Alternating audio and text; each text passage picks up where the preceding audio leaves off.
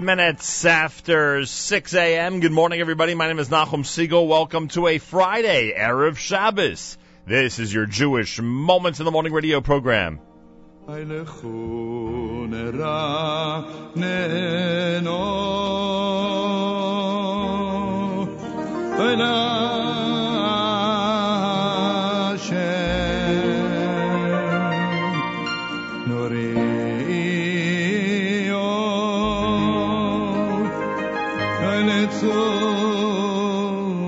ישנו eine kadmo von besaido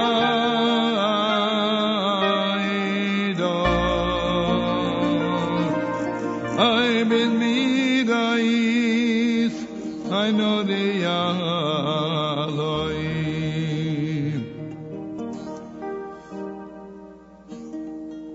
boim shona.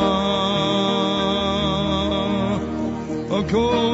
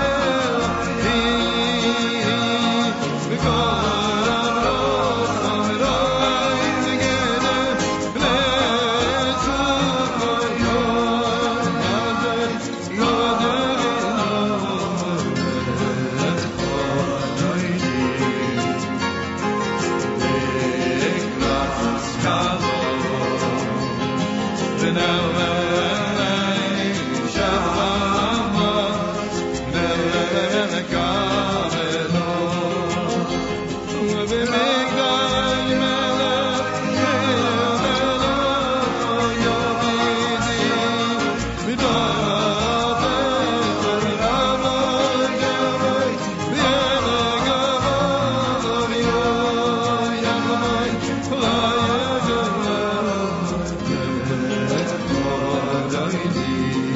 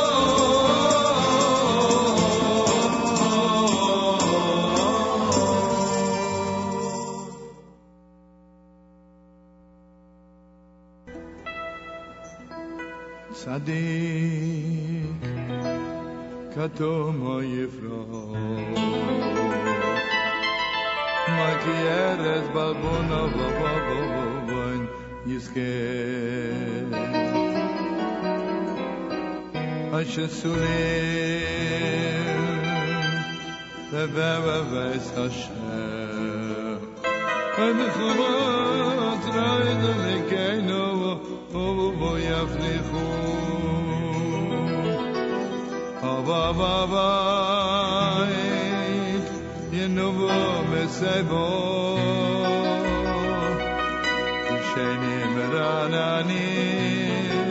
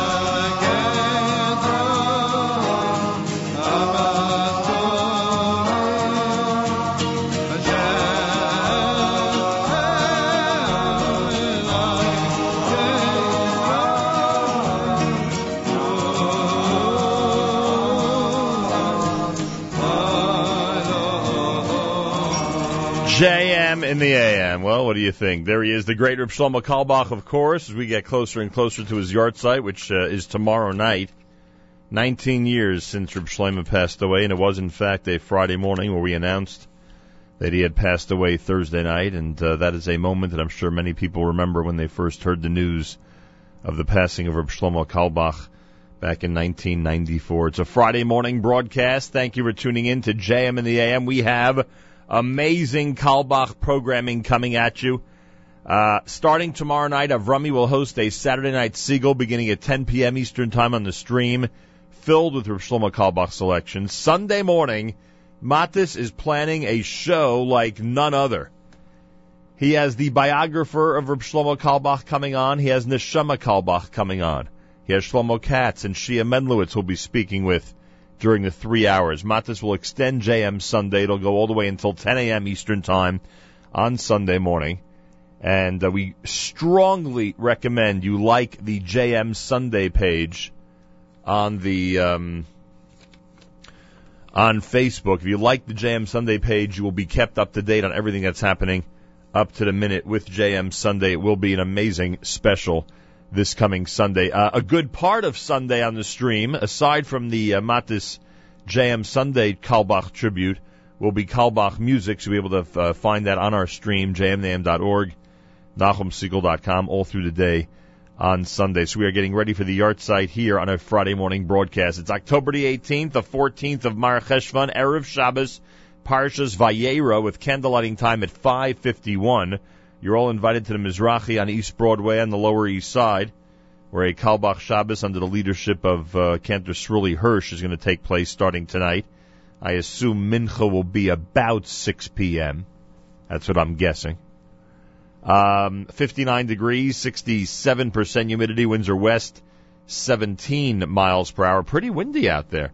Mostly sunny, high 67, clear tonight, low 49, and then tomorrow, mostly sunny again, a high 67 degrees. Yerushalayim is at 73, Tel Aviv at 75, Haifa at 77, Eilat at 88. We're at 59 here in Jersey City as we say good morning at JM and the AM. Hey, happy anniversary! Aunt Hetty and Uncle Dave. The Weinbergers are celebrating an anniversary on the Lower East Side of Manhattan, and it's a big one. 50 years. Their golden wedding anniversary. Aunt Hetty, Uncle Dave, Mazal Tov to you. Anybody who sees them today or can get in touch with them, make sure to wish them a big happy 50th from all of us here at JM in the AM. Coming up, we've got uh, the weekly update with Malcolm Hoenlein about an hour from now as we investigate and discuss the events of this week in this amazing world of ours. Rabbi Yudin will be uh, speaking at 8.15 this morning. Naomi Nachman with a fantastic edition of Table for Two coming up between 9 and 10 on our stream at jmam.org. And then our friends at Kedem have made sure to put together the most amazing Erev Shabbos music mix, which is going to be um, on the uh, on the stream at jmam.org starting at 10 a.m. Eastern Time all the way until candle lighting, which is um, remarkably unbelievable. That's how great the uh, music stream is on a Friday. It is absolutely the best way to get ready for Shabbos on an Erev Shabbos. Simple as that. JM and the AM. More from Shlomo Carlebach on um, on Thursday. Yesterday, I discovered, and I'm sure a lot of people have seen this already, but I discovered it for excuse me for the first time there are so many Carlebach videos on YouTube and uh, on the internet in general. This is a 1973 television studio appearance in Israel. And uh, it starts, this appearance starts with just an incredible Erev Shabbos selection. Reb Shlomo Carlebach from way back 40 years ago. Here he is at JM in the AM.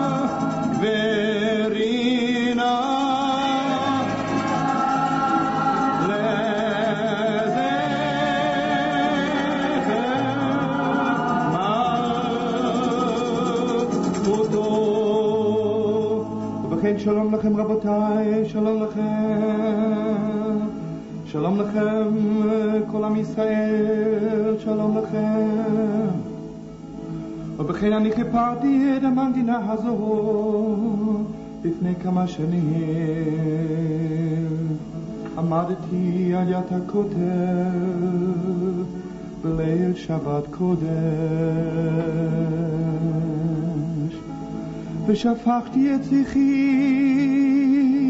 לפני מלך מלכי המלכים הקדוש ברוך הוא.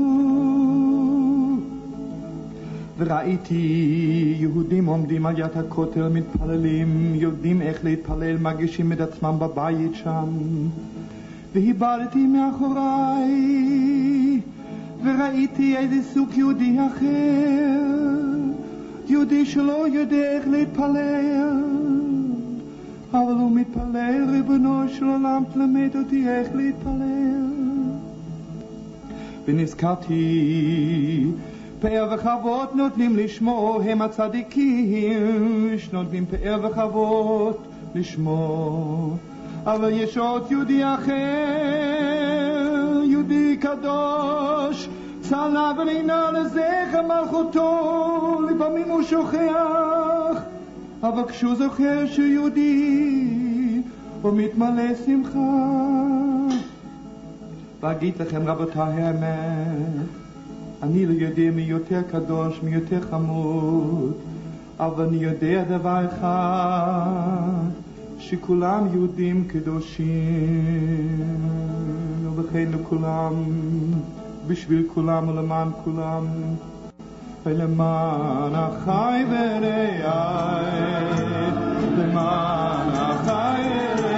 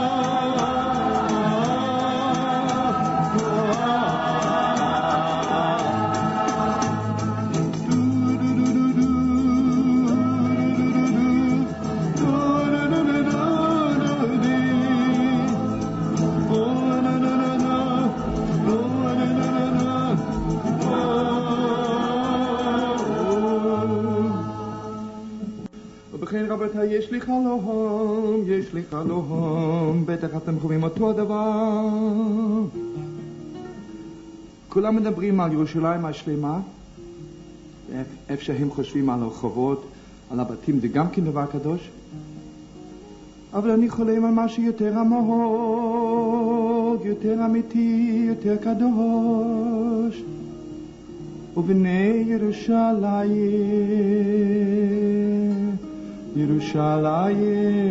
הקודש, ירושלים עיר הקודש, במהרה בימינו. אספר לכם מה שאני חולם בליל שבת קודש, ותעזרו לי. שלום,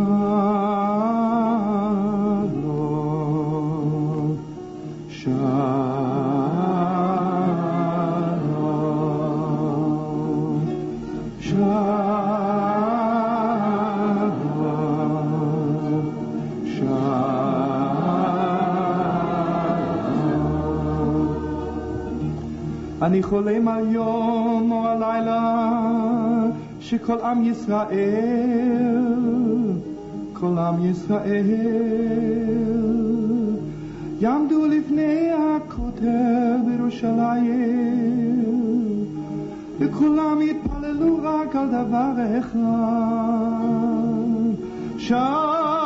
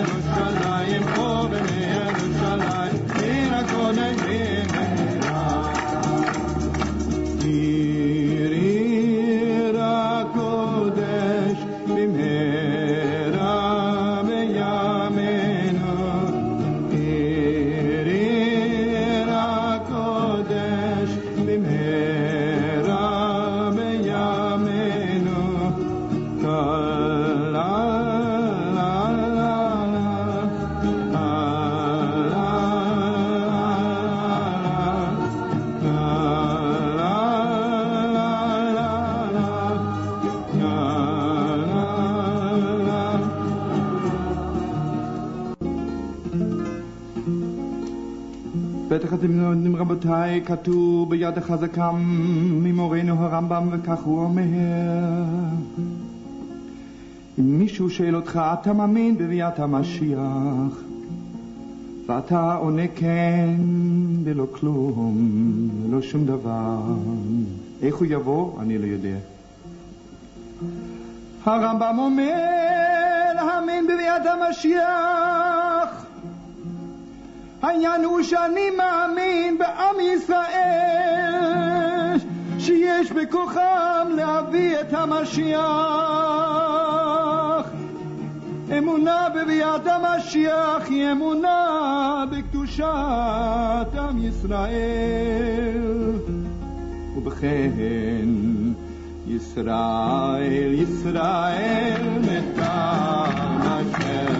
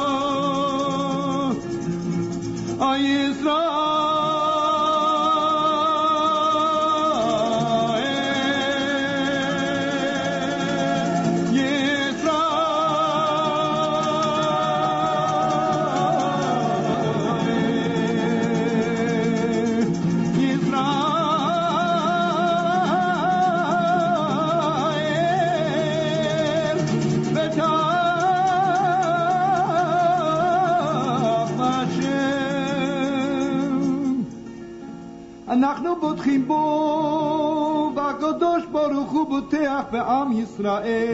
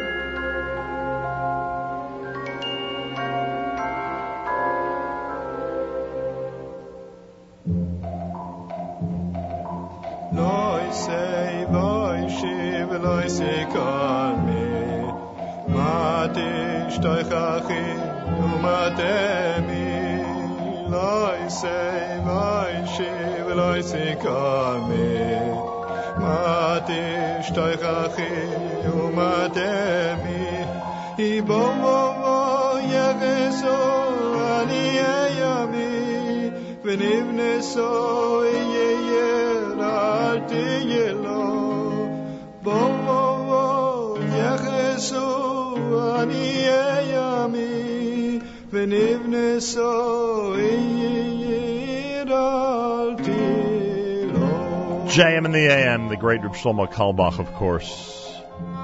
Unbelievable.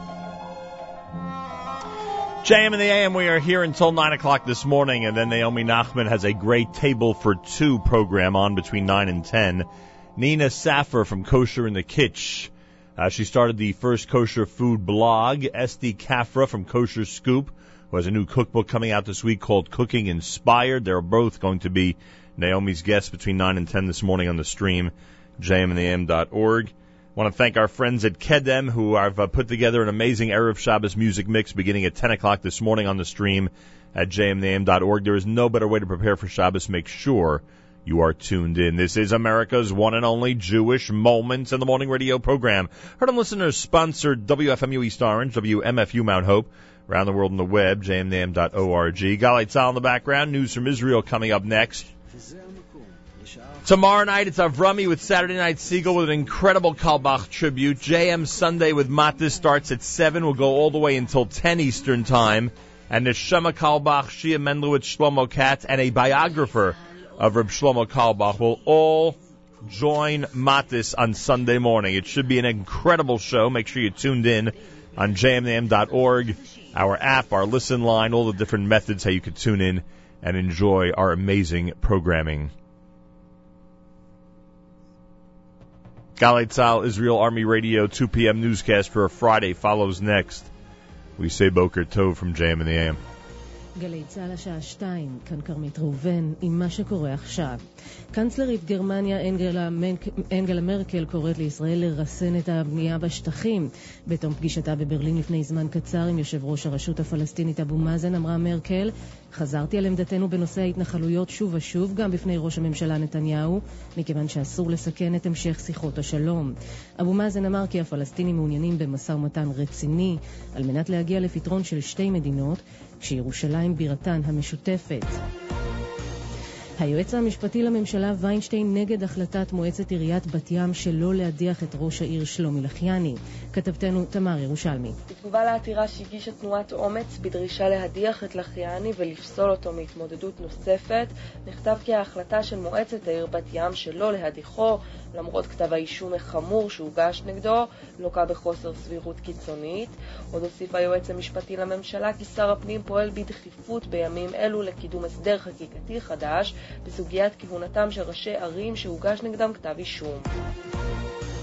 התפתחות בחקירת הפיגוע בניירובי, קניה, כתבתנו נעמה ארתשיק. קניה בוחנת את מעורבותו של אזרח נורבגי מסומליה בטבח בקניון בניירובי שאירע בחודש שעבר. לפי מקור מודיעיני בקניה, האזרח הנורבגי ככל הנראה מקושר לאחד מראשי ארגון השבאב, העומד מאחורי המתקפה. בתוך כך נמצאו היום שתי גופות נוספות בתוך קניון ווסט גייט, בו אירע הטבח, ולפי הרשויות שמדובר בשני קורבנות נוספים ולא בחוטפים. במסחר במטבע חוץ הדולר נותר היום כמעט ללא שינוי ושערו היציג שלושה שקלים חמישים ושלוש אגורות ושלוש עשיריות האגורה. כתבתנו לענייני כלכלה יונה לייבזון מוסרת שהאירו התחזק בכשתי עשיריות האחוז ומחירו ארבעה שקלים שמונים ושלוש אגורות ושלוש עשיריות האגורה. ולסיום, מפת הגשמים. מאיה בר-טוב, החזאית התורנית מבית דגן. הגשם איתנו, קו חזית עובר עלינו כעת. באזור עין החורש נמדדו כבר 14 מילימטרים, בשרון כ-8 מילימטרים, בחדרה 5 מילימטרים ובחיפה 3 מילימטרים. הגשם יימשך עד שעות אחר הצהריים, אך עד מחר בבוקר ייתכנו גשמים קלים, בעיקר בצפון הארץ. אלה החדשות שעורך אילי לוין.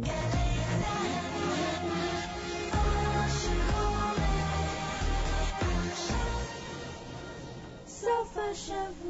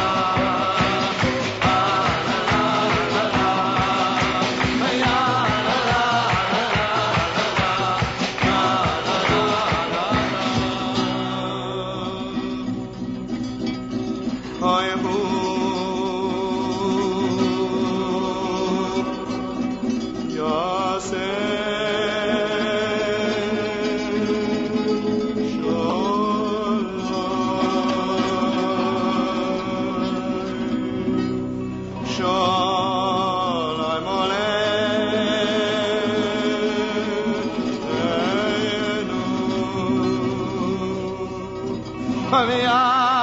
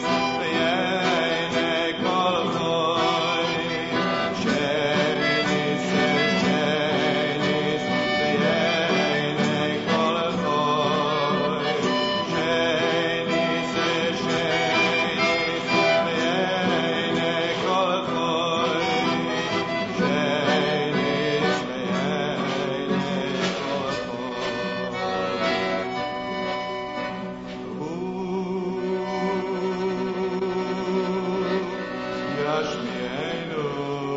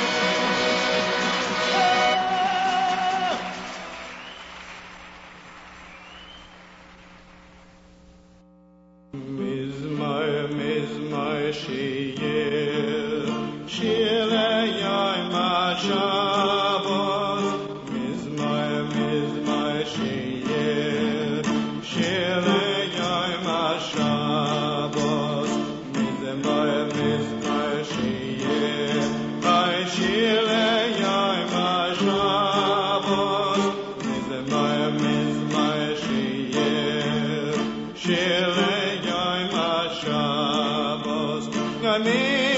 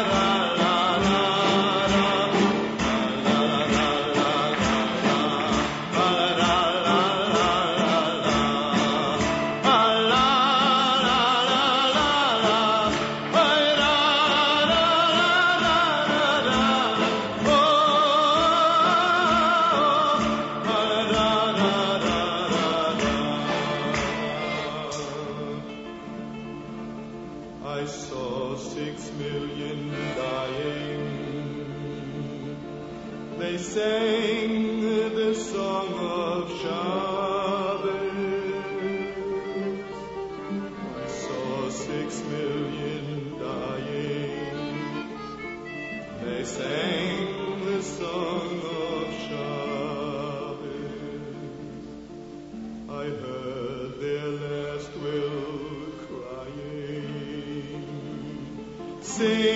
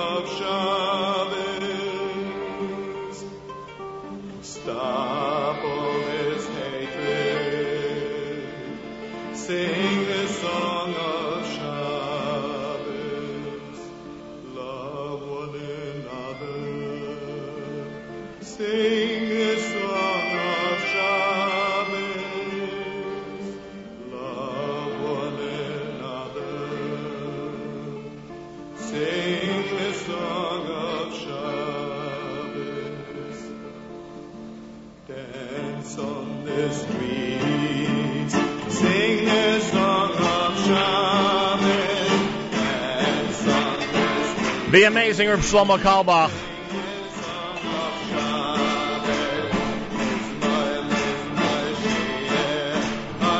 How proud we are to feature his music just before his yahrzeit. Tomorrow night, the um, 16th of Mar Cheshvan, tomorrow night and Sunday, the yahrzeit of Reb Shlomo Carlebach. Don't forget that Executive Assistant Avrami is hosting a special Saturday night Siegel tomorrow night at uh, 10 p.m. Eastern Time on the stream in memory of Reb Shlomo, and then an incredible special Sunday morning with Matis Weingast.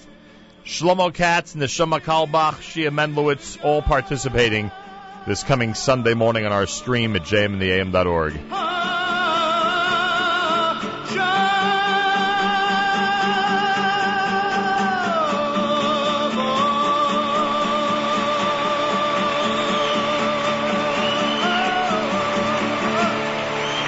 Amazing.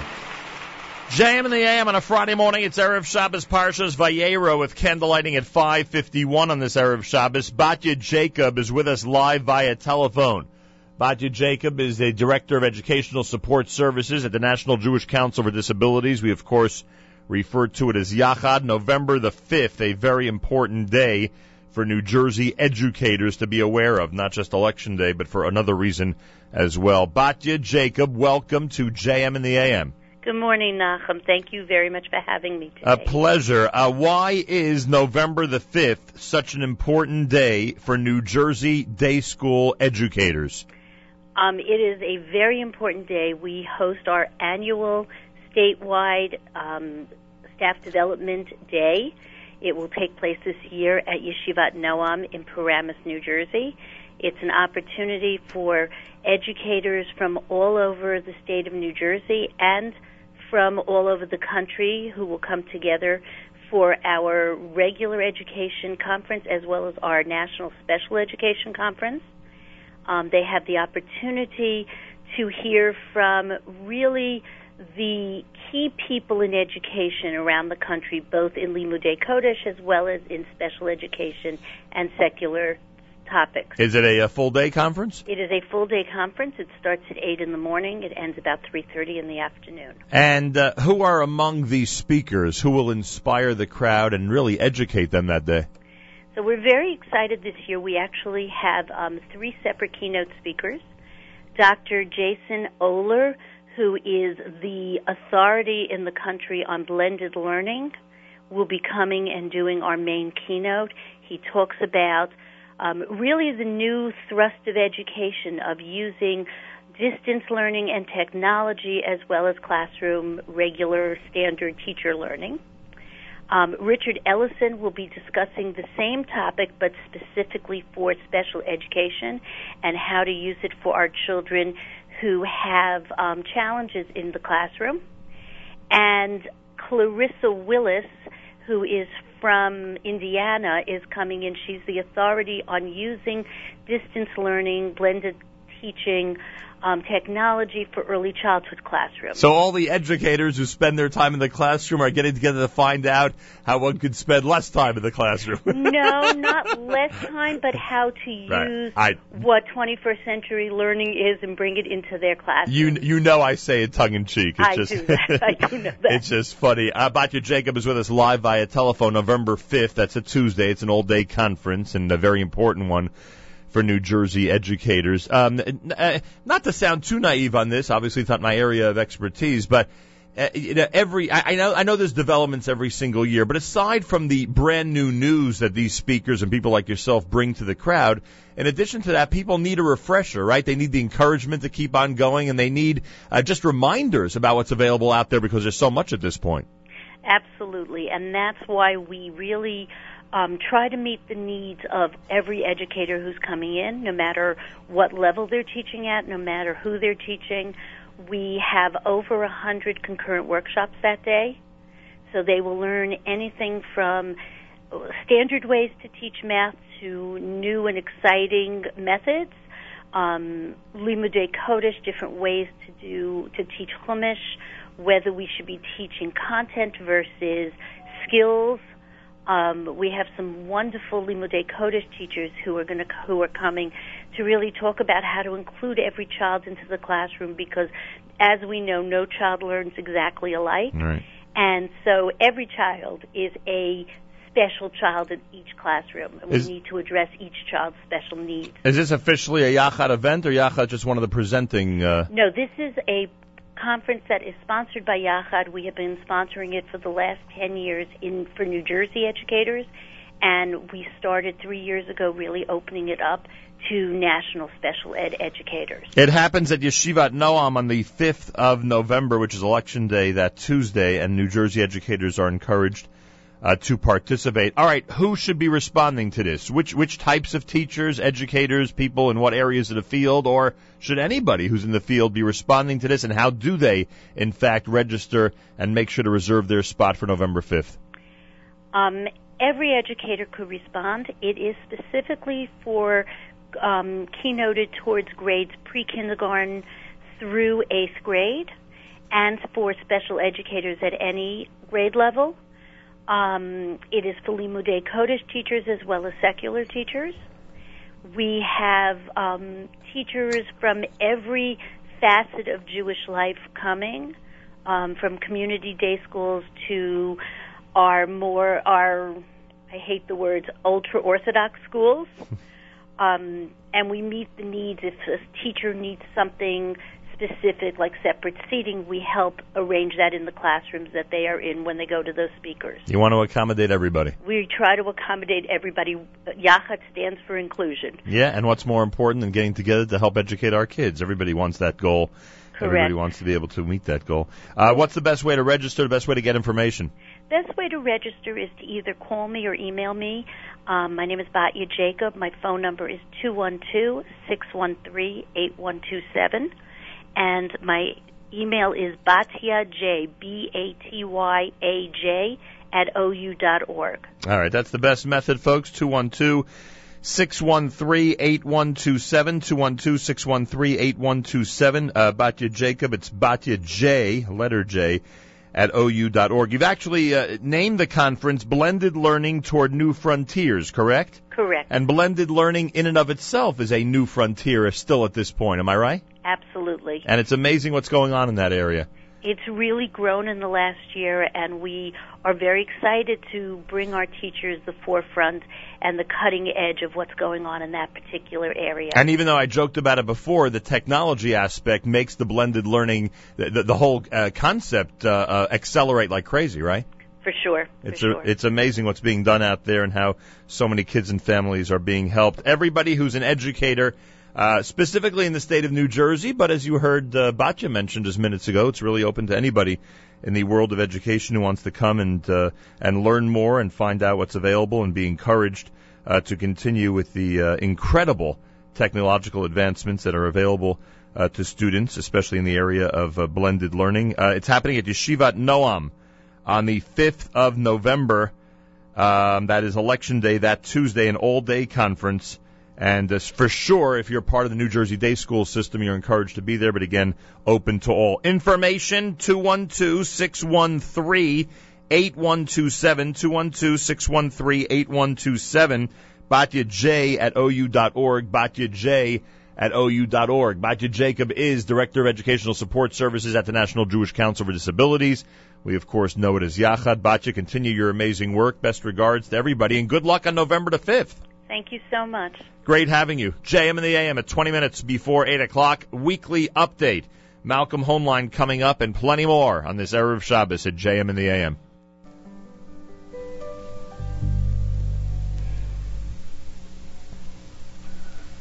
Oy,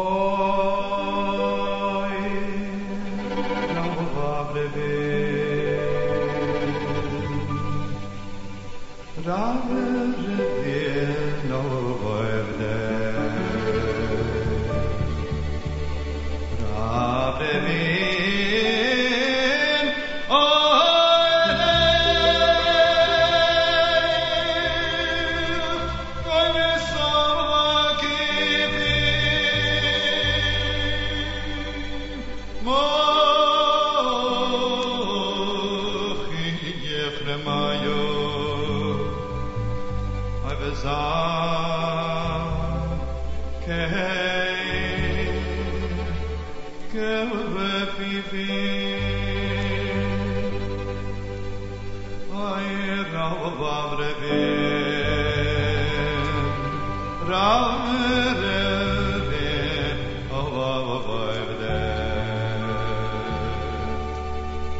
Avre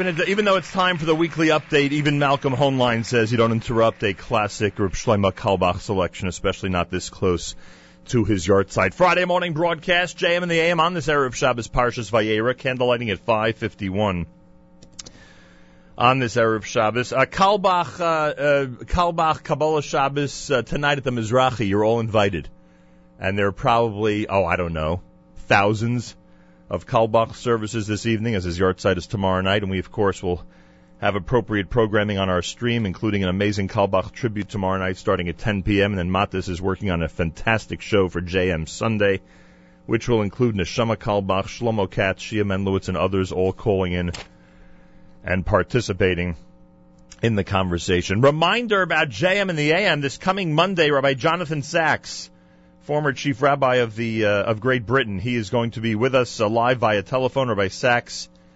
Uh, we'll get a chance to ask him about being chief rabbi. We'll also get a chance to ask him about his book, The Great Partnership: Science, Religion, and the Search for Meaning. Very much looking forward to uh, greeting him via telephone this coming Monday morning here at JM in the AM.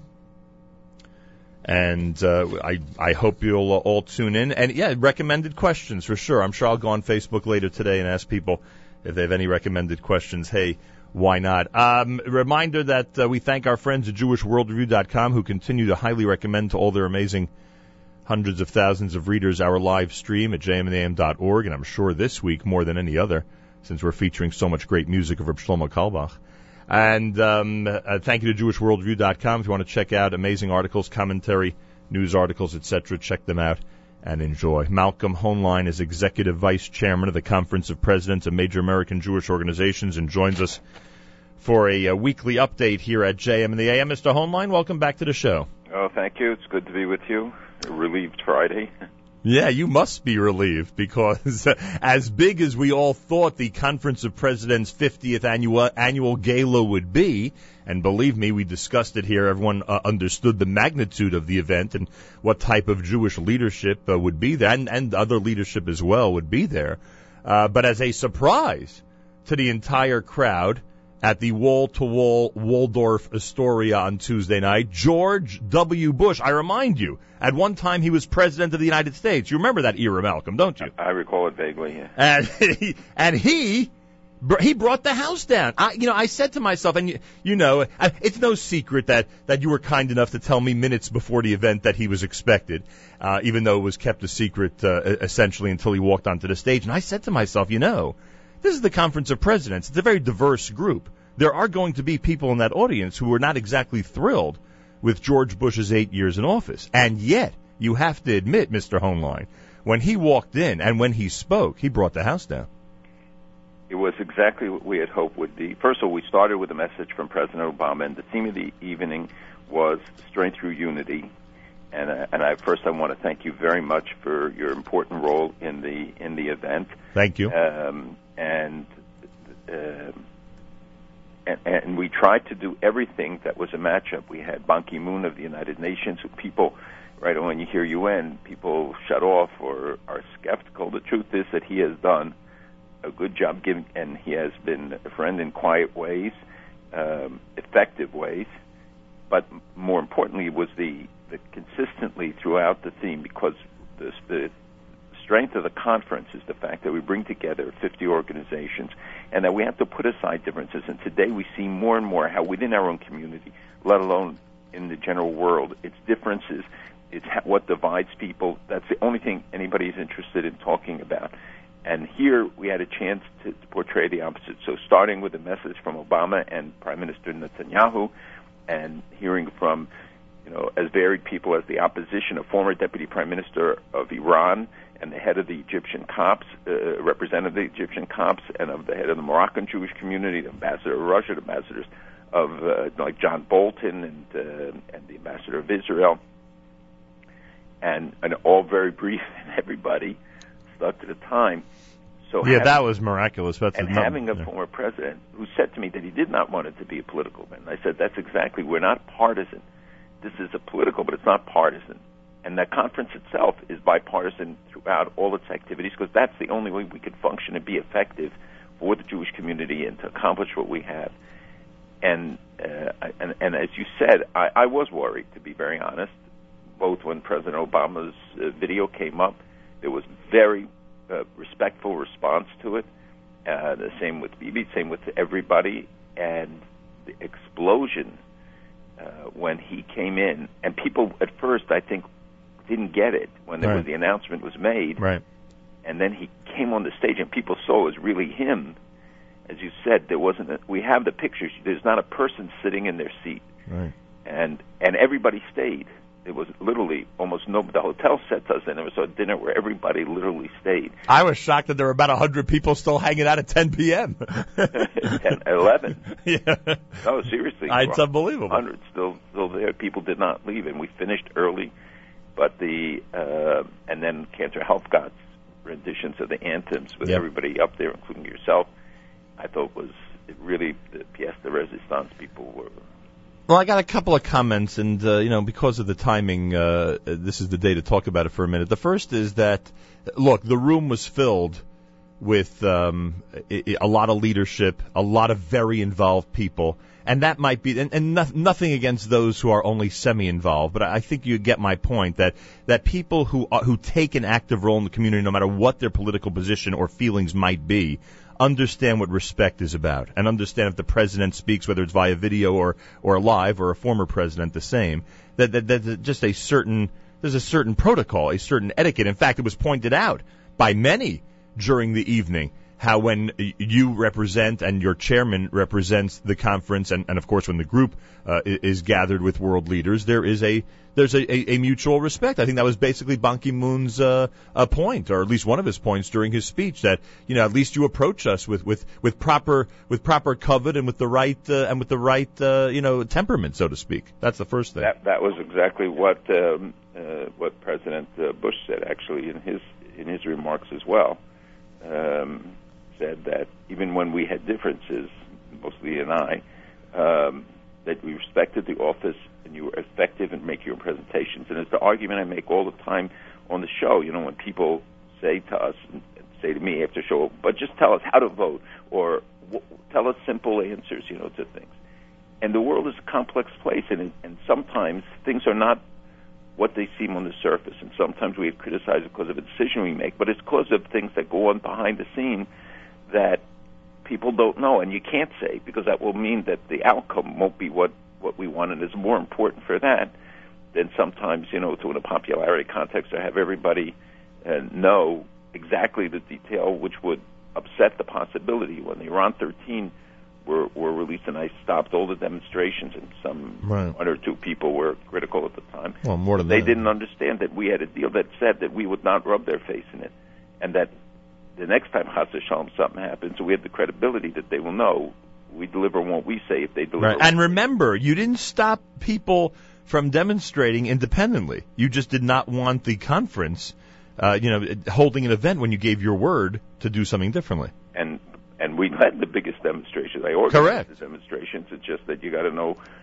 when to hold them and when to fold them. Right, as they say. And uh, the other point is, and again, uh, maybe next time you're in the studio, we could explore this further because it's so fascinating.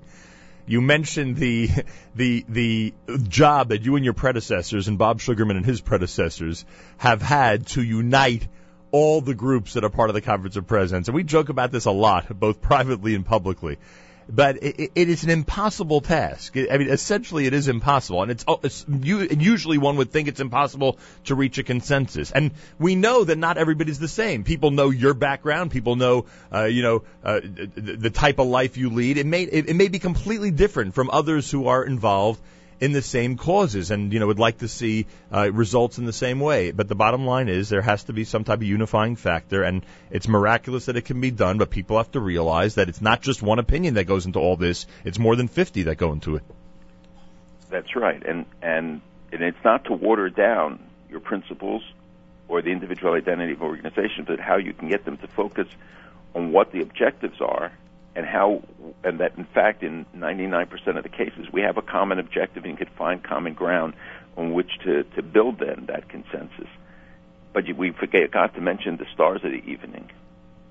your grandchildren and i'm really I, i'm re- i'm regretful I was in conversation with the director the entire time that they were speaking, so I never even saw your grandchildren's routine. I, I hope there's a good video of it. There's a great video of it. So I must see that. But I know they were very cute, and I know at the end they actually got the name of the conference of presidents and your title out properly. Right. so I regretted not seeing the entire thing, but I hope to see it, and it was, as you say, very entertaining and inspiring. Hey, it's all about the children and grandchildren, isn't it, Malcolm? Everybody in that room has got to realize it's all about the children and grandchildren. and many people were very moved and said talked to us about it in in ways that was uh, they were they were amazing anyway. My grandson Mayor's speech was uh, which he did himself. Oh, he was. I told him he was superb. He was superb. Those were his own words, huh? That's what it's all about. It's about the future and our responsibility to our children and grandchildren. That's why we do what we do, and, we have to always look ahead to them and our responsibility to our grandparents and our grandchildren. Yeah, and look- at with the developments these days how important it is. Right, and just look at the uh, look at where we are now in the Torah reading. We talk about all about the children and grandchildren. If anybody understood it, our forefathers and foremothers certainly did. All right, a lot to talk about this week. By the way, uh, uh, let me start with this only to give you an opportunity to remind everybody how effective their own leadership can be, even if they don't hold a special title. Charlotte Whale, who I know you knew, died this week at the age of 93. A short, petite woman who was a ball of fire, involved in every cause, and very passionate about so many things happening in the Jewish world. So, number one, we remember her, and I'm sure that those who knew her are go- glad that we again are mentioning her on the air as we did earlier in the week. But, Malcolm, I am sure she's one of the people who has taught you over the years that anybody of any small stature, quote unquote, can make such a difference when they make their voice heard. She taught, and more importantly, she lectured me regularly. she was an amazing woman. She would write letters all the time. She would listen to the show, by the way, regularly, and she would uh, write me about things, issues, or, or uh, where she uh, had some concerns about things that I may have said or not. Sometimes she didn't get it exactly right, but she was amazingly committed. I know I knew her for decades, from even from Soviet Jewry. She used to come out for the demonstrations back in the 70s. Uh, a remarkable woman, and I was concerned that I hadn't heard from her for uh, the last couple of months, uh, or some months, uh, and uh, Dynamics, I'm, sorry to hear that news. And um, again, an opportunity to remind everybody that no matter how small the punch is that they pack, everybody out there can make a difference. Absolutely right. Um, all right, a lot of news to get to, obviously. Um, is, in fact, the White House going to ease sanctions with a slow release of assets in regard to Iran in order to reward them for what they've agreed to so far in the uh, nuclear deal? It's too early to tell. There are obviously talks going on. The many officials have said that we're not ready yet for a deal. We're, we're, we have not reached any uh, conclusion. Uh, some have said it's not close. Others have said that the Iranians have put forward uh, some uh, proposals in their reports that they the Iranians offered to freeze on current enrichment for a period of time. Uh, there are reports that there was an offer for uh, and to reduce its its stockpile in a lift for response for lifting all sanctions. That's a non-starter, um, and and people have to understand with the new centrifuges, some of the old formula that are now being regurgitated, but but are no longer relevant because of new centrifuges. What we used to talk about three and a half percent and five percent and then you would go to 20%, and then you would have to go to 90. Today, you can leapfrog from 5% to right away going into the 90%. That they, it's much faster. It's a, it's a more efficient system with the new centrifuges. So the, these rules uh, don't really hold. And the, the, um, there's going to be a meeting in Geneva. Uh, we're looking to Congress to, to introduce new sanctions and to continue uh, the sanctions that exist, but uh, we do know that they are considering all sorts of uh, options about outreach and, and discussions. There are talks of Britain uh, reestablishing diplomatic relations. This is all a mistake because they have done nothing to deserve right. it. And the Arab countries, as you know, are um, equally upset as Israel is by this uh, appearance of softening the position or offering access to billions of dollars of frozen assets. I mean, every week, every, every week there's a different attitude. One, one week they're tough, and the next week, you know, they're ready to give rewards to Iran. And who's behind it, by the way? Is it exclusively the White House? Is Russia pressuring them? I mean, who, who's behind the effort to, to, to give this gesture to Iran? Well, I don't know that there's, there's pressure, and I don't know that we've given in. I, as far as I can see, we haven't yet. Uh, But just that they're considering it. Pardon me? Just that they're considering it. I even hear it in your voice that you're frustrated they're even considering it. Well, I am obviously very con- concerned. You know, 70% of Israelis are not convinced uh, that the U.S. will, will resolve, and, and 77% believe Bibi is right. And Bibi this week said that the British and French should uh, spoke to both the leaders, uh, said that you shouldn't ease it until they dismantle. Right. Uh, Kerry has said this week we're not going to, you know, dismantle the sanctions. Congress, I think, will be very strong about it, although the administration obviously can move on it. But we know that they're putting new the new centrifuges in the town. So when they offer to even close a facility, and people jump on it and say, "Wow, that's a big move," you got to understand the reality on the ground. How many facilities they have, we don't know about, uh, is another factor. But uh, the West is talking about taking all the enriched uranium out. That's Netanyahu's position. The West is saying, well, everything above a certain level. Mhm. And they said, we're not going to let anything out. We're not going to do it. And and Khamenei and uh, like Khamen- Khamenei, like Khamenei, this was this was a fundamental principle for them. And the IRGC came out this week, the Iran Revolutionary Guard, which still is very influential, said we want no rapprochement with the U.S.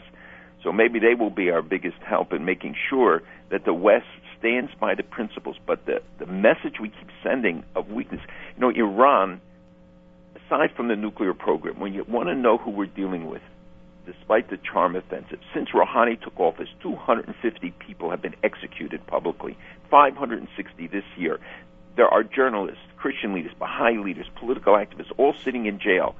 And they have a guy who they hung, who turns out survived, so they ordered that he be hung, uh, killed again. Right, I saw that. But it, but it just shows the brutality of this regime. Its involvement with with Hezbollah and and in, in Syria, sabotaging uh, every uh, peace effort. This is not a regime that has changed. This is not a regime that has been. They're buying time. That was the goal, and something that we said from from day one about what this is really about.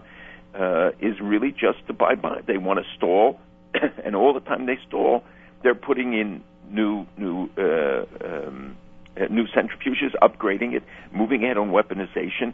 They clean up a site so that they can say, "Oh, this you see this the story about re- uh, weaponization was true," and everybody knows that what was going on in that site, you know, months ago, and and why they barred anybody from. Uh, uh, coming out. And Give me, yeah, give me a second. It's America's one and only Jewish Moments in the Morning radio program, heard on listeners sponsored WFMU East Orange, WMFU Mount Hope, Rockland County at 91.9 FM, around the world on the web at jmintheam.org. You mentioned, I didn't mean to interrupt, I'll give you a chance to finish in a second, but you mentioned uh, the French and British uh, attitude. I, I, Merkel and Germany, the same thing? Are they consistent with the French and British on this? Uh, well, usually Europe moves as a whole. Uh, Merkel was the toughest on it.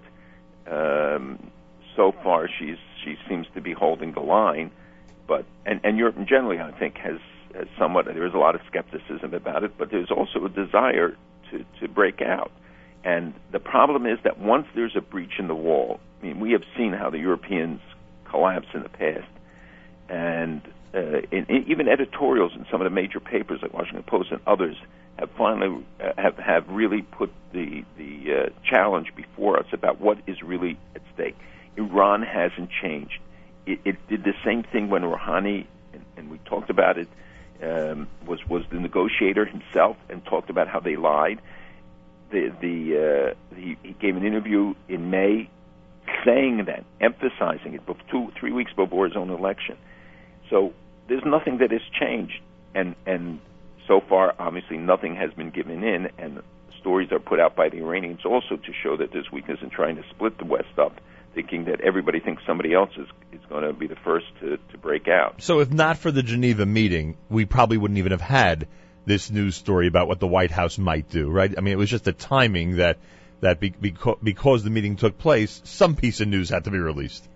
I think that that is probably true in terms of of when, but not why. Meaning that we, meaning that that they still will have would have mulled over the possibility of rewarding Iran and and made it public and and uh, and that would have been it no matter what the timing was. I think, yes, I do think that the if Iran continues or if Iran makes an offer that they think is is or somebody will interpret as being worthwhile of discussion, then and so far none of their proposals uh, in reality are, and they they keep adding caveats, and then you have you know one guy will say, well, we're prepared to, to meet, and the other hand. The uh, other top officials will come out and say this is against what the supreme leader, the Ayatollah, wants, and he's the ultimate decision maker, not Rouhani, not Zarif, who knows how to play the game well. He's a chameleon, uh, so we shouldn't be fooled by by these rumors and what they say. Look at North Korea's model, then you'll understand what this is about. I know, but the United States, uh, if they deal with Iran the way they've dealt with North Korea, we're in big trouble. That's why I'm saying look at the right. The best example out there. Prime Minister Netanyahu assured German Chancellor Angela Merkel Thursday that actual construction in the controversial E1 corridor between Jerusalem and Ma'ale Adumim will not take place for years. Isn't this somewhat different than what the Prime Minister has said in the past? Well, he hasn't said that E1 will be constructed. The, the, this is one to me one of the most uh, blatant uh, examples of the hypocrisy. And, and uh, you know, it's interesting in, in this regard. We talked about the UN before. Right. You know, Saudi Arabia was elected to the UN Security Council, And rejected it. and today they rejected it. And they said because you're you're ineffective and you du- duplicitous. Can you imagine that Saudi Arabia of all go ahead and make a statement like that? So, so, and it's primarily about the failure on on Syria, the failure to Right. stand up to Assad, but it's also about Iran, and then of course they throw in the Israeli-Palestinian uh, piece. Right. But but uh, it, it's it's a remarkable uh, uh, statement at this at this time uh, about the nature of events and and how people view how we are addressing all of these critical issues. And by we, you mean the international community with the with the UN as its fulcrum, right? Yes, exactly. Yeah. The whole international community, and and you know so many challenges that go unanswered, and and the the the focus then is shifting without people realizing.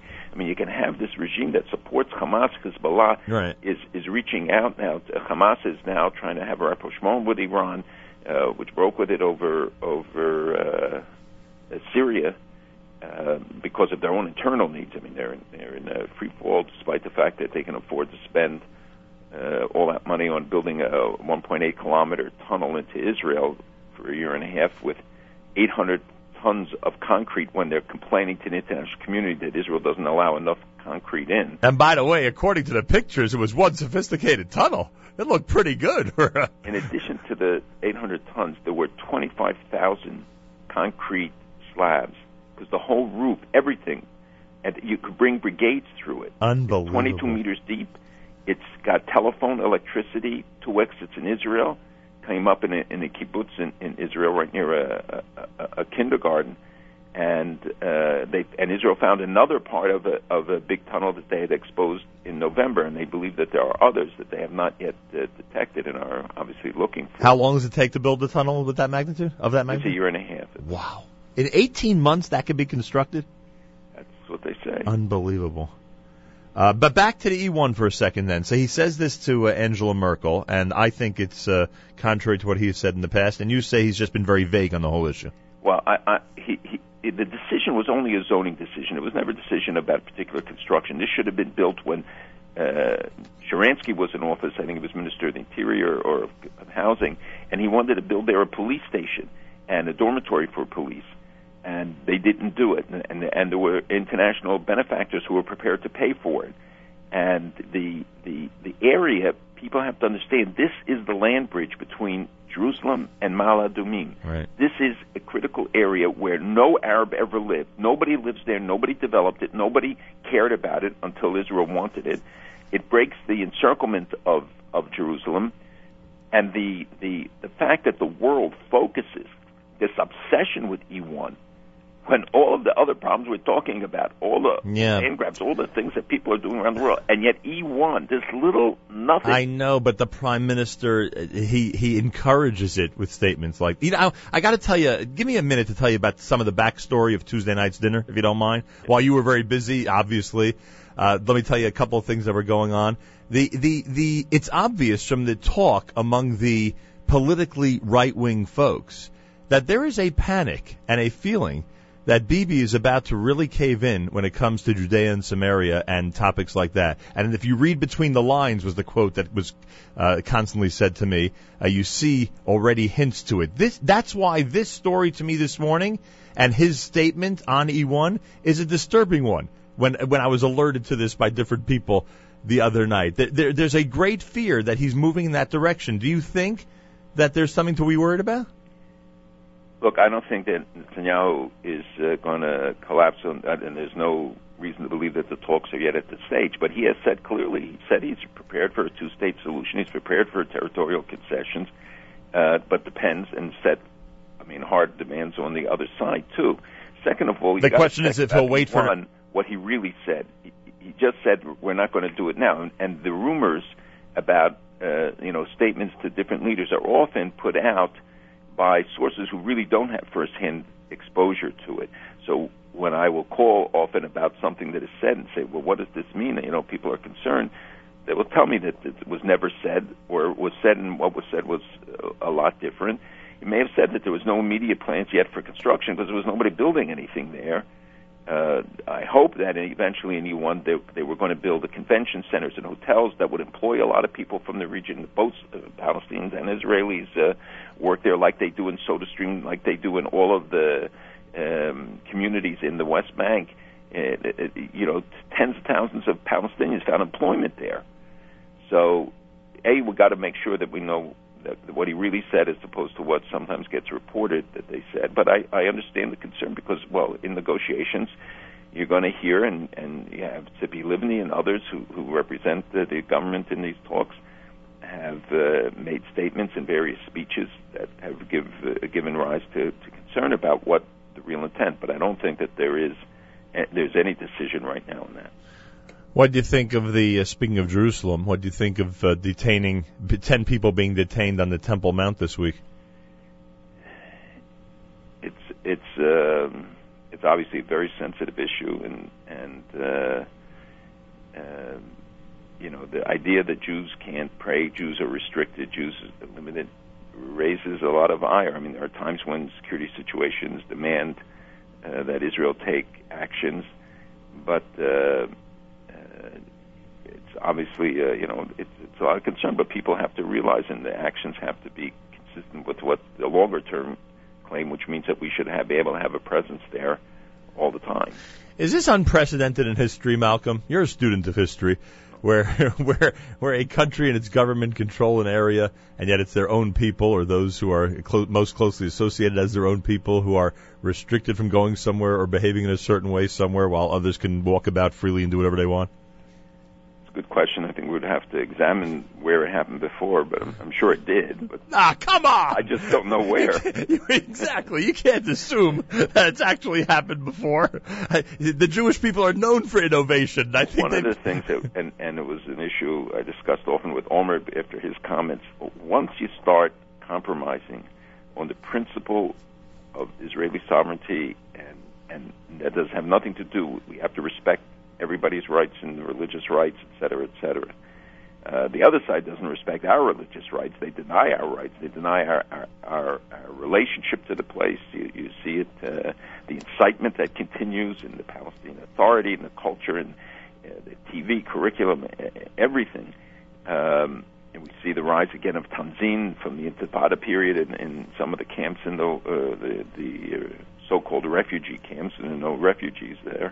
Um, so we're, we're seeing old themes reemerge, but we have to be consistent if the world's going to understand why what our positions are and why they're inviolate. And if we want the world not to violate it, then we have to set real red lines.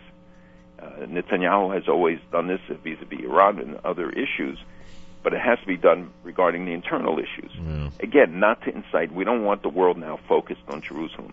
We want them to focus on Iran. We want them to focus on, on Syria and some of the other issues. And, it, and the negotiations are not at a point where any of this needs to be uh, up front now. Um, but everybody should realize that if, if they really do move ahead, at some point, these issues are going to be uh, front and center. You know, right now, we should be rejoicing because Arafat's underwear was found not to have polonium poisoning. Huh? So, in other words, he wasn't killed by His underwear, I'm not going to say it was clean, but it didn't have any. So, in other words, he wasn't killed by anybody. Is is the point? So now they're very disappointed. And, and, and while I'm joking a little bit, but realize how many accusations against Israel, polonium poisoning, and how quick so many media headlines. Oh, you know, Israel accused of killing, Israel accused of killing, when everybody knew. And I mean, the French doctors were the ones who treated him, and he didn't die in Israel. He didn't die in the Palestinian Authority. So a story like that that doesn't get the coverage Yeah. and, uh, and puts the lie again to some of the accusations and and ridiculous charges. Uh, you know, there's an election in Jerusalem this week, right? Yeah, and you know that the PA uh, PLO ordered that Arabs not participate again and boycott it. So, therefore, anybody who's because who has the right to vote? Any Israeli citizen, even if they're Arab, right? They they essentially would vote in the municipal election, correct? If they're a Jerusalem resident, Right. And uh, if they heed that call, they'll all just boycott it, Well, most of them, yes. right? And um, after the special election on Wednesday, not that we didn't have it before, but um, I guess you would agree that the uh, New Jersey senatorial delegation continues to be a really good one vis-a-vis Israel, correct? Absolutely. Uh, Cory Booker, whom I know well, uh, is a great friend of and somebody who has a great association, a deep association with the uh, Jewish community and with Judaism. And uh, And the senior senators, days at Oxford. the senior senator here now, who's the senior senator, is pretty good as well, no?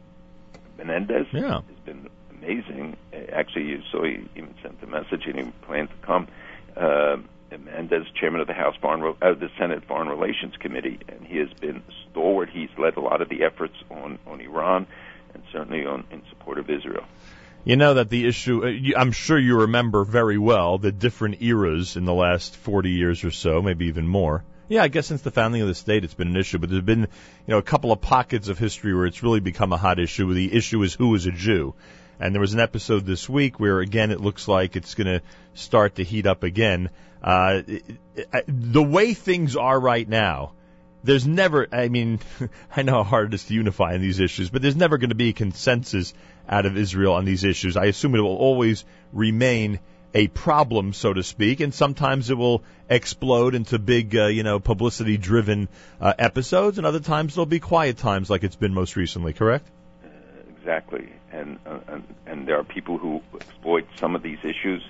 These are very sensitive issues. It involves people's personal status, and understand why people feel strongly on it.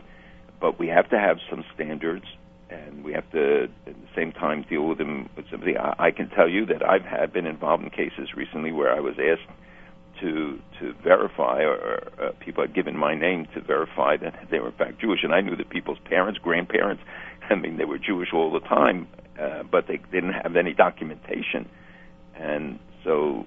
And of course, uh, it was accepted. I know that recently there was a uh, there was a rejection of uh, uh, by uh, of somebody from New York's uh, recommendation regarding somebody. So each of these things then becomes a public dispute. Truth is that most cases are dealt with quickly and, and resolved, but it, it's always, these issues are always going to come up, and it's because of the diversity in our community and the diversity of views. And, and the fact is that you don't have even a consensus on one side of the of the issue. Yeah, that's so true. It, it, even even each side is fractured. Exactly. Uh, I gotta turn to you. And, and by the way, folks, I was thinking of this last night because people are complaining now every week how there's so many issues we don't get to. We've now started the 13th season of the weekly update. Malcolm and I had spoken many years before that as well. But 13th season of doing this on a consistent basis, or as consistent as this. And basically, I have given up on trying to get to my entire list every week. So we just now regard it. What is it? Yes and no question. we now regard it as one long conversation with a week in between for a break each time. So I'm going to be much more relaxed about what we do get to and what we don't get to. But I must ask you, before we run out of time, uh, the theme, I, I was shocked how the theme of never again, and not just applicable to the Jewish world, but in general was such a big theme at the gala uh, this week. And if you could just give that message to our audience and just inspire us with how important our role is in Never Again, especially, or I should say, even more so, when it comes to people from who are not within our community. That's right, because I believe Never Again, and I spoke about it there, and other people raised it, as you said. Uh, you know, it's not a hollow phrase. It's not something you yell at a rally. Never again means that we learn the lesson of the past that we learn from the mistakes of the 30s and 40s and make sure we don't repeat it. And one of those is that the Jews have to stand up and Jews have to have the capacity and the capability to affect their own fate, to affect the fate of other Jews. And I think the record on, on Russian Jews, Syrian Jews, Iranian Jews, Iraqi Jews, Yemeni Jews proves that we have learned it and then but we have to sustain it and most of all teach it to our children. I, I was in a discussion recently with a in a, in a forum and uh, the other person said something and said when I mentioned that the influence of the Holocaust because of my parents' experience, etc.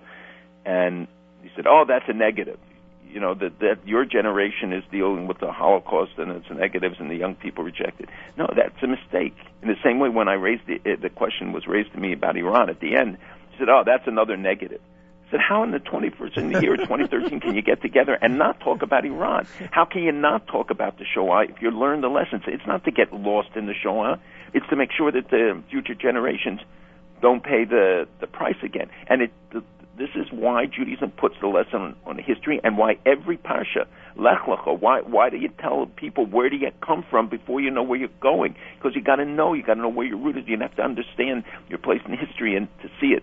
So that Abraham is told you got you choose life not for you but for all the generations to come because the decisions you make affect all those generations, and and you see how history, even if it doesn't repeat itself exactly, Iran is an incarnation of problems that we faced in the past. The fact that we try to appease Hitler, we try to appease Stalin, we appease all the time these dictators, and in the meantime they have very clear, hard lines. They know exactly where they're headed, and we don't listen and take take them seriously. We pay a price for it. You know, I, I was thinking this week about after the, the dinner about uh, what Erdogan has been doing. Right. It was Erdogan who became the the most popular leader. You know, the American America was supporting him and uh, extolling him as the model, and much to the chagrin of, of many Arab leaders. Look what this guy has done just in, in this week and his uh, he wanted U.S. military action. He felt betrayed that the U.S. didn't act on Syria, which I understand. Now he he, he was the first to call for Assad's removal.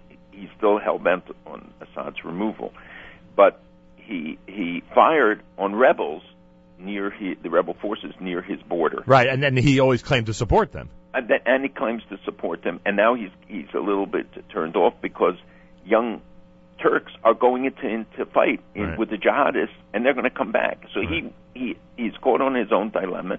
He's internally cracking down and causing more and more crisis, and he has to focus on his own economic and uh, other internal issues. And yet he he can be extolled and can be told, oh look, he has one foot Islamist, one foot in NATO.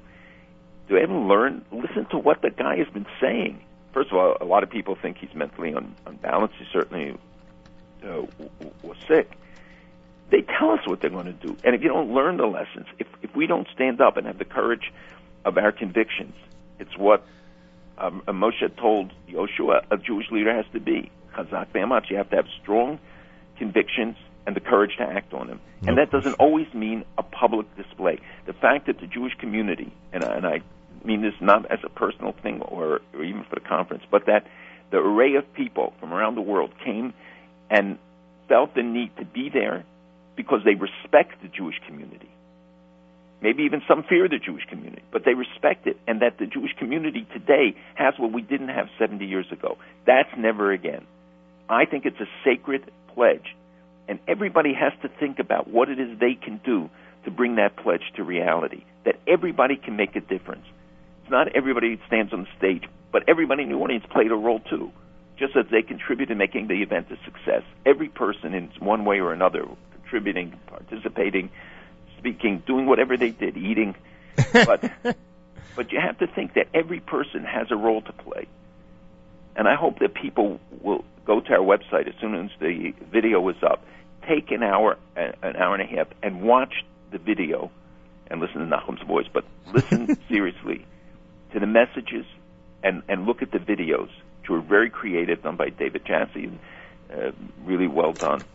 And and also the achdus that was present. There wasn't a, a, a person on the way out didn't mention about the, the, the atmosphere, the the warmth, the, the magical things that. But most of all was the achdus. You don't know how many people stepped forward. I have a staff of seven. You think we could pull off an event, 1,200 people, all the complications, and you saw how complicated that program was and worked to a T, to a second. It's already Friday, I'm hoping the program comes together at some point. and it was just an, an amazing thing because friends of the IDF, UJ Federation, everybody came with volunteers. People helped us. People came forward. Jay Buchsbaum, anybody in every respect made a contribution and said they want to be part of this thing and and and helped the newspapers, the Jewish media. I mean, so many that we're we're indebted to, but did it wholeheartedly. I, I can't tell you. People called up and just said, "I'm here. You tell me what you want, and it's done." Yeah, And- well, It was done, and I think that that puts the lie to a lot of the stories. You know, the Pew report has gotten all this attention. Yeah. Uh, Beinart's uh, ridiculous charges. right. This was put the lie to it and tells us you got to hope there is there. You got to just develop the potential of our community. I thought it was encouraging. The more we're told there's no future for the Jewish people, you know it usually ends up happening. That's when the Jewish people thrive. So, Right. so thank God. All right, Malcolm will speak next week. Big Eshakach and have a wonderful Shabbos. Malcolm Hoenlein is executive vice chairman of the Conference of Presidents of Major American Jewish Organizations. Friday morning, Erev Shabbos. This time each and every Friday, every Erev Shabbos. With great pleasure, we present Rabbi Benjamin Yudin, spiritual leader of Congregation Shomrei Torah in Fair Lawn, New Jersey, to address the entire listening audience concerning the Torah portion of the week. Good morning, Rabbi Yudin. Good morning, Nachum. Good Erev Shabbos, everybody. Tomorrow we have the privilege of reading Parshas Vayera.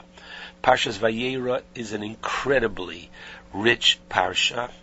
We begin with the phenomenal, that's the only word you can use, Hachnosas Orchim, hospitality, that Avram Avinu performs on the third day after his circumcision.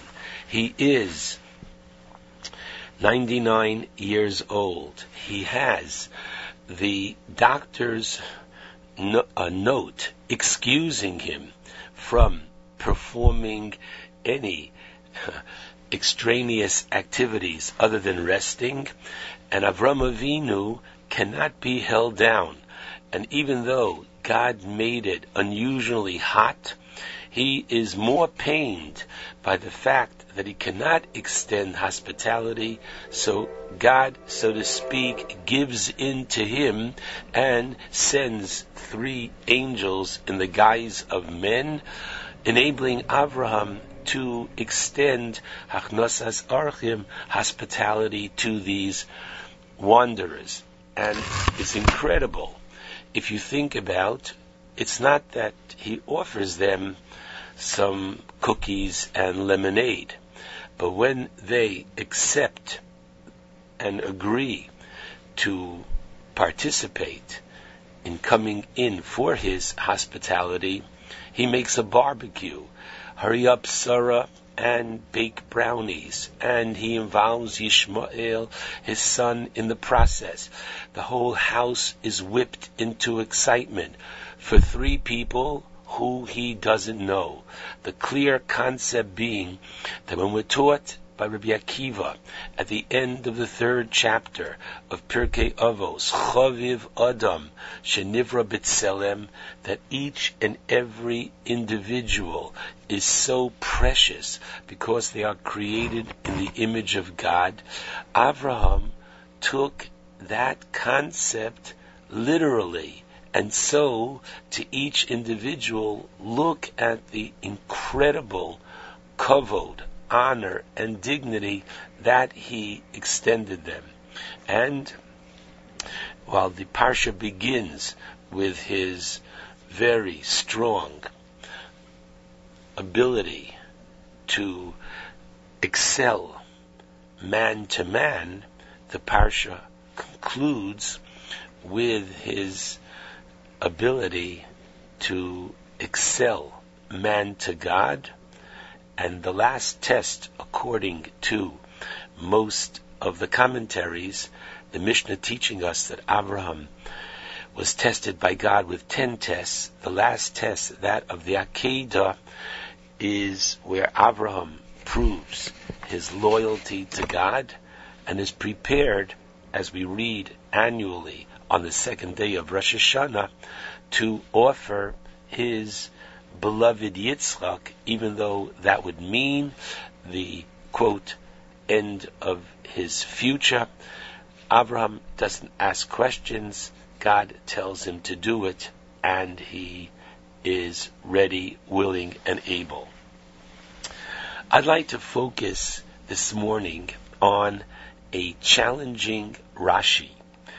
And the Rashi is found as we move into the parsha, and Abraham prays for the five cities of Sodom and Amorah and its environs, and when it's ascertained that there are not sufficient tzaddikim, worthy people, to save this these communities from being destroyed, the Torah tells us in chapter 19, verse 29, Vayehi, and it was, B'shachis Elokim HaKikar, when God destroyed the cities of the plain, Vayiskor Elokim Avraham, God remembered Abraham, and as a result of his remembering Abraham, Vayishalach es Lot mitoch hafecha, and he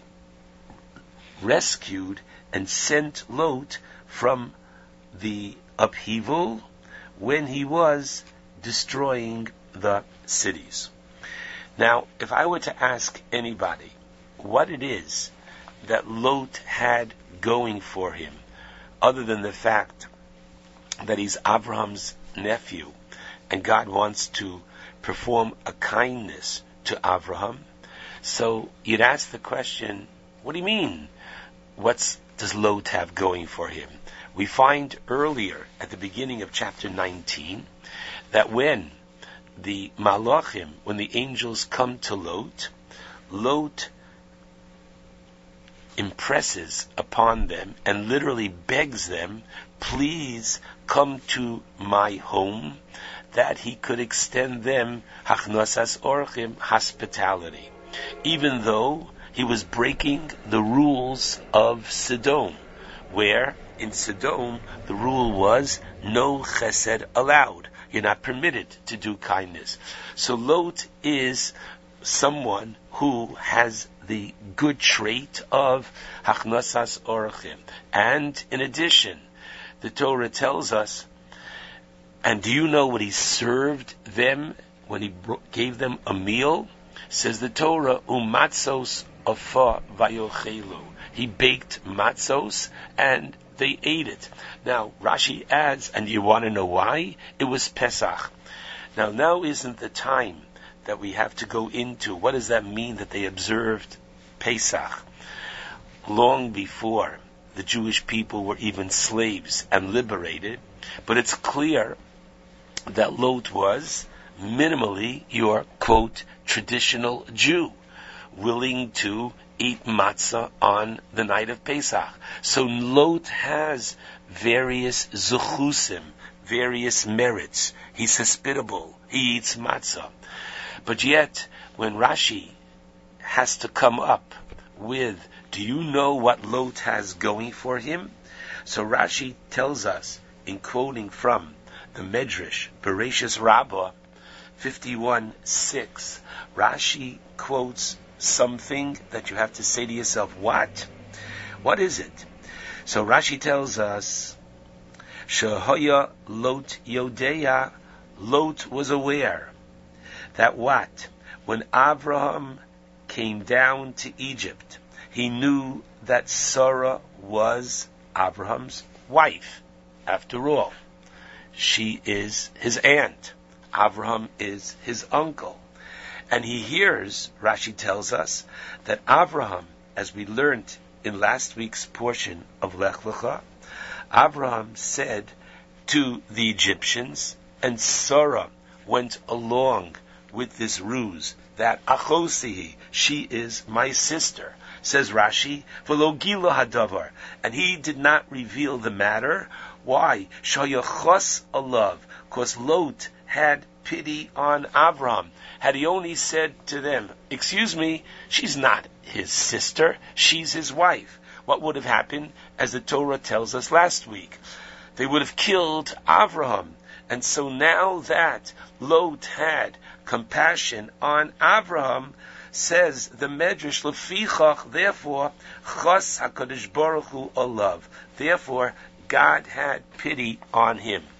Now wait a second. Let's be honest. If I were to ask anybody what might have been the merit of Lot, I think we all would have said something other than he's not a Moser. He doesn't, he's not an informer. He doesn't tell on his uncle. What is so special about that? So perhaps there's no question that Lot is an opportunist. Namely, we saw in last week's Parsha the Torah tells us that there was, in chapter 13, there was a conflict, Vahiriv, between the shepherds of Avram and the shepherds of Lot. Why? Because they each had a great deal of cattle, and the land was not sufficient, the public grazing area. So Lot took upon himself the freedom of going onto private property. And even though there was that sign, no trespassing, it's private property, he helped himself to the grazing land, reasoning as follows. God has given the land to Abraham and his progeny. Abraham has no children. And so, very simply, I am the one to inherit him. The land is therefore mine. I can take what I want wherever I want.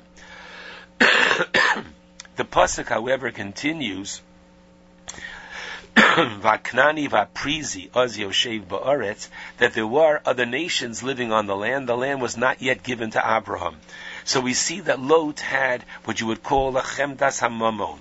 Lot liked the green dollar, and so he was attracted to it.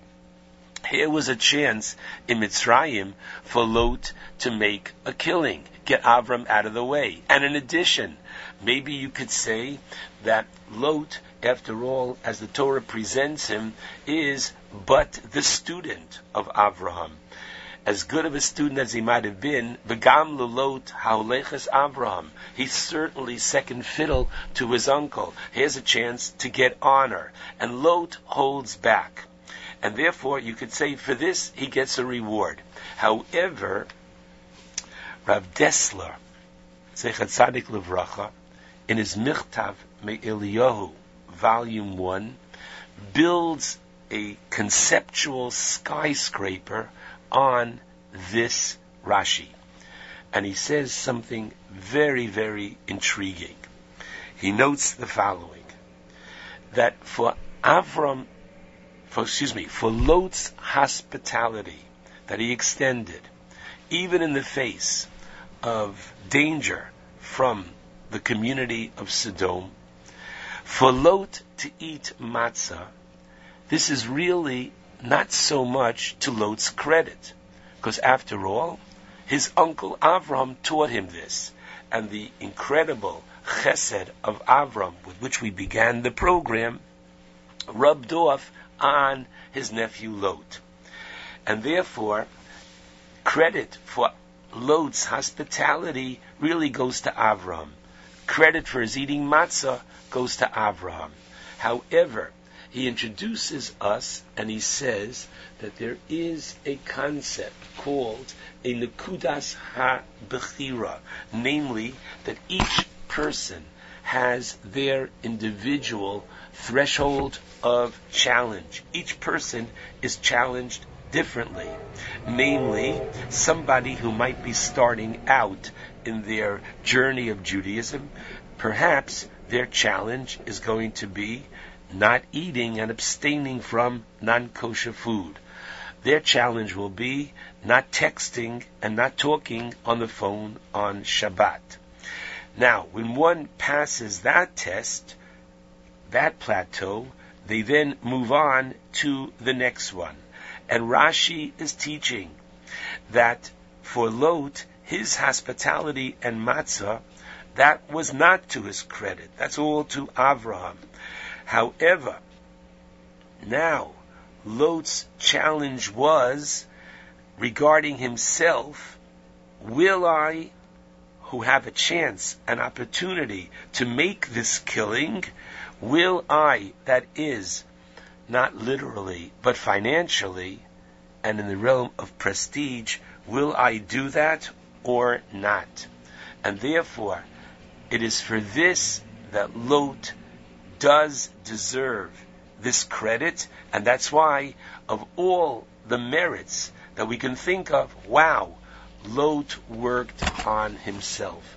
And therefore, there's a very significant message for each and every one of us. A person might be accustomed to davening, wonderful, to pray. Well, the next plateau is for that, you don't get reward. You've been trained to so do. But you do get reward for your kavana, for your concentration, for that which you put into it. Now you reach the next one. I'm learning to pray with fervor. Do I pray at home or do I go to the next plateau? Do I go to the minyan and I pray with the quorum in the synagogue? And after that, I find the time to learn and to study after the minyan for a little while before I go to work. The idea is very simply grow. One should never be satisfied with last week's, last year's accomplishment. Wonderful. It brings us constantly to the next plateau. And so the idea of Lot being credited for his not informing the Egyptians of his uncle's lie, that was his Nekudas Habechira, that was his moment of judgment, and I pray that we learn from this, at first glance, challenging Rashi, a very important personal lesson for each and every one of us. Take the opportunity to grow each and every day. Shabbat Shalom to all.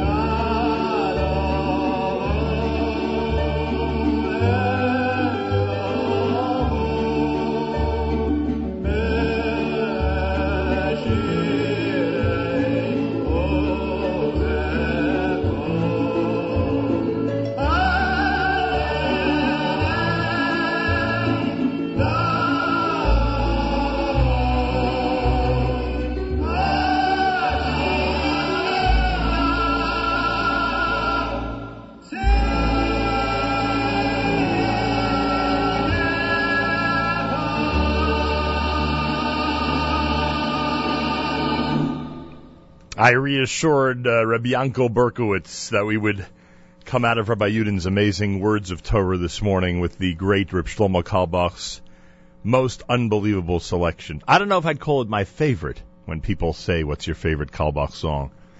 But it might be his most unbelievable piece. Mim the original one, quote unquote. Friday morning, JM in the AM, candlelighting at 5.51 on this Erev Shabbos Parshas Vayera. We have an amazing lineup on the stream at jmintheam.org all through the day. Make sure to be tuned in. Naomi Nachman follows JM in the AM. She always puts together an amazing show. It's called Table for Two. Nina Safar from Kosher in the Kitch. Uh, she started the first kosher food blog, and Esty uh, Kafra from Kosher Scoop, who has a brand new cookbook out called Cooking Inspired. They both joined Naomi between 9 and 10 this morning on the stream.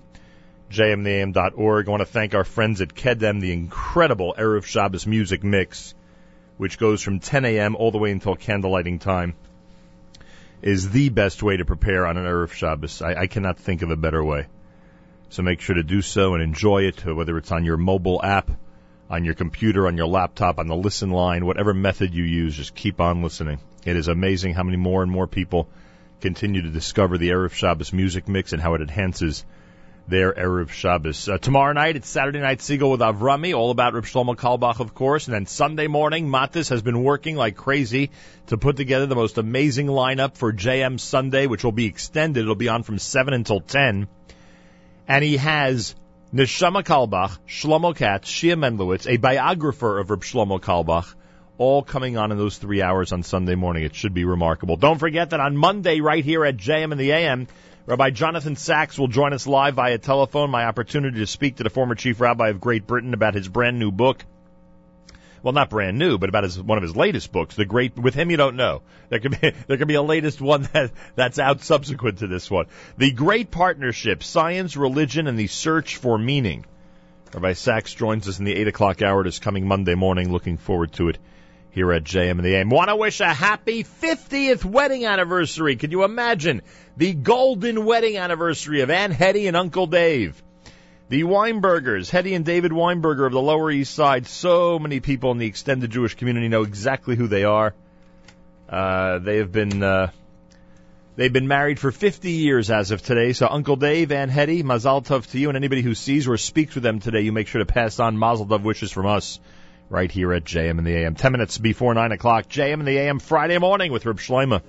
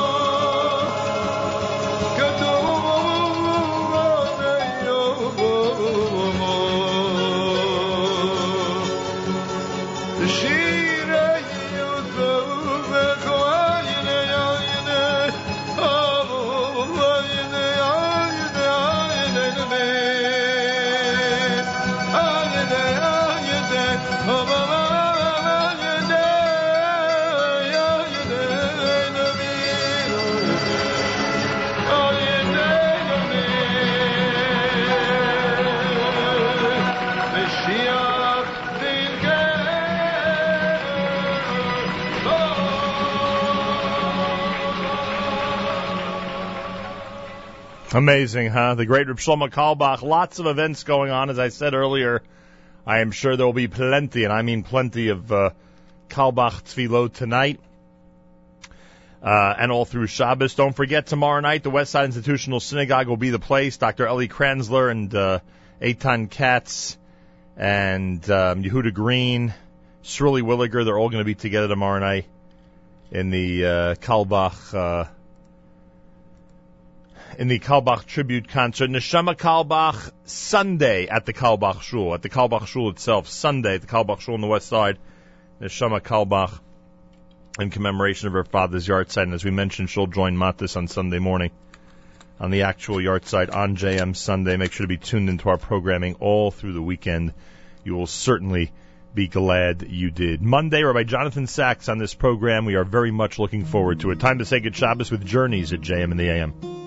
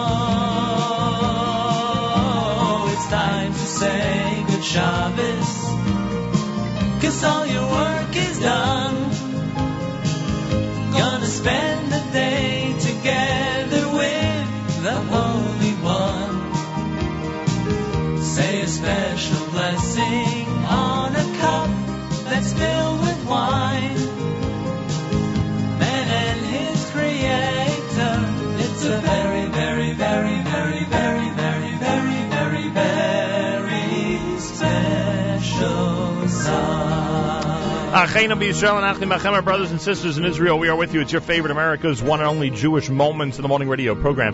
Heard listeners sponsored WFMU East Orange, WMFU Mount Hope, Rockland County at 91.9 on the FM dial. Round the world on the web, jmam.org.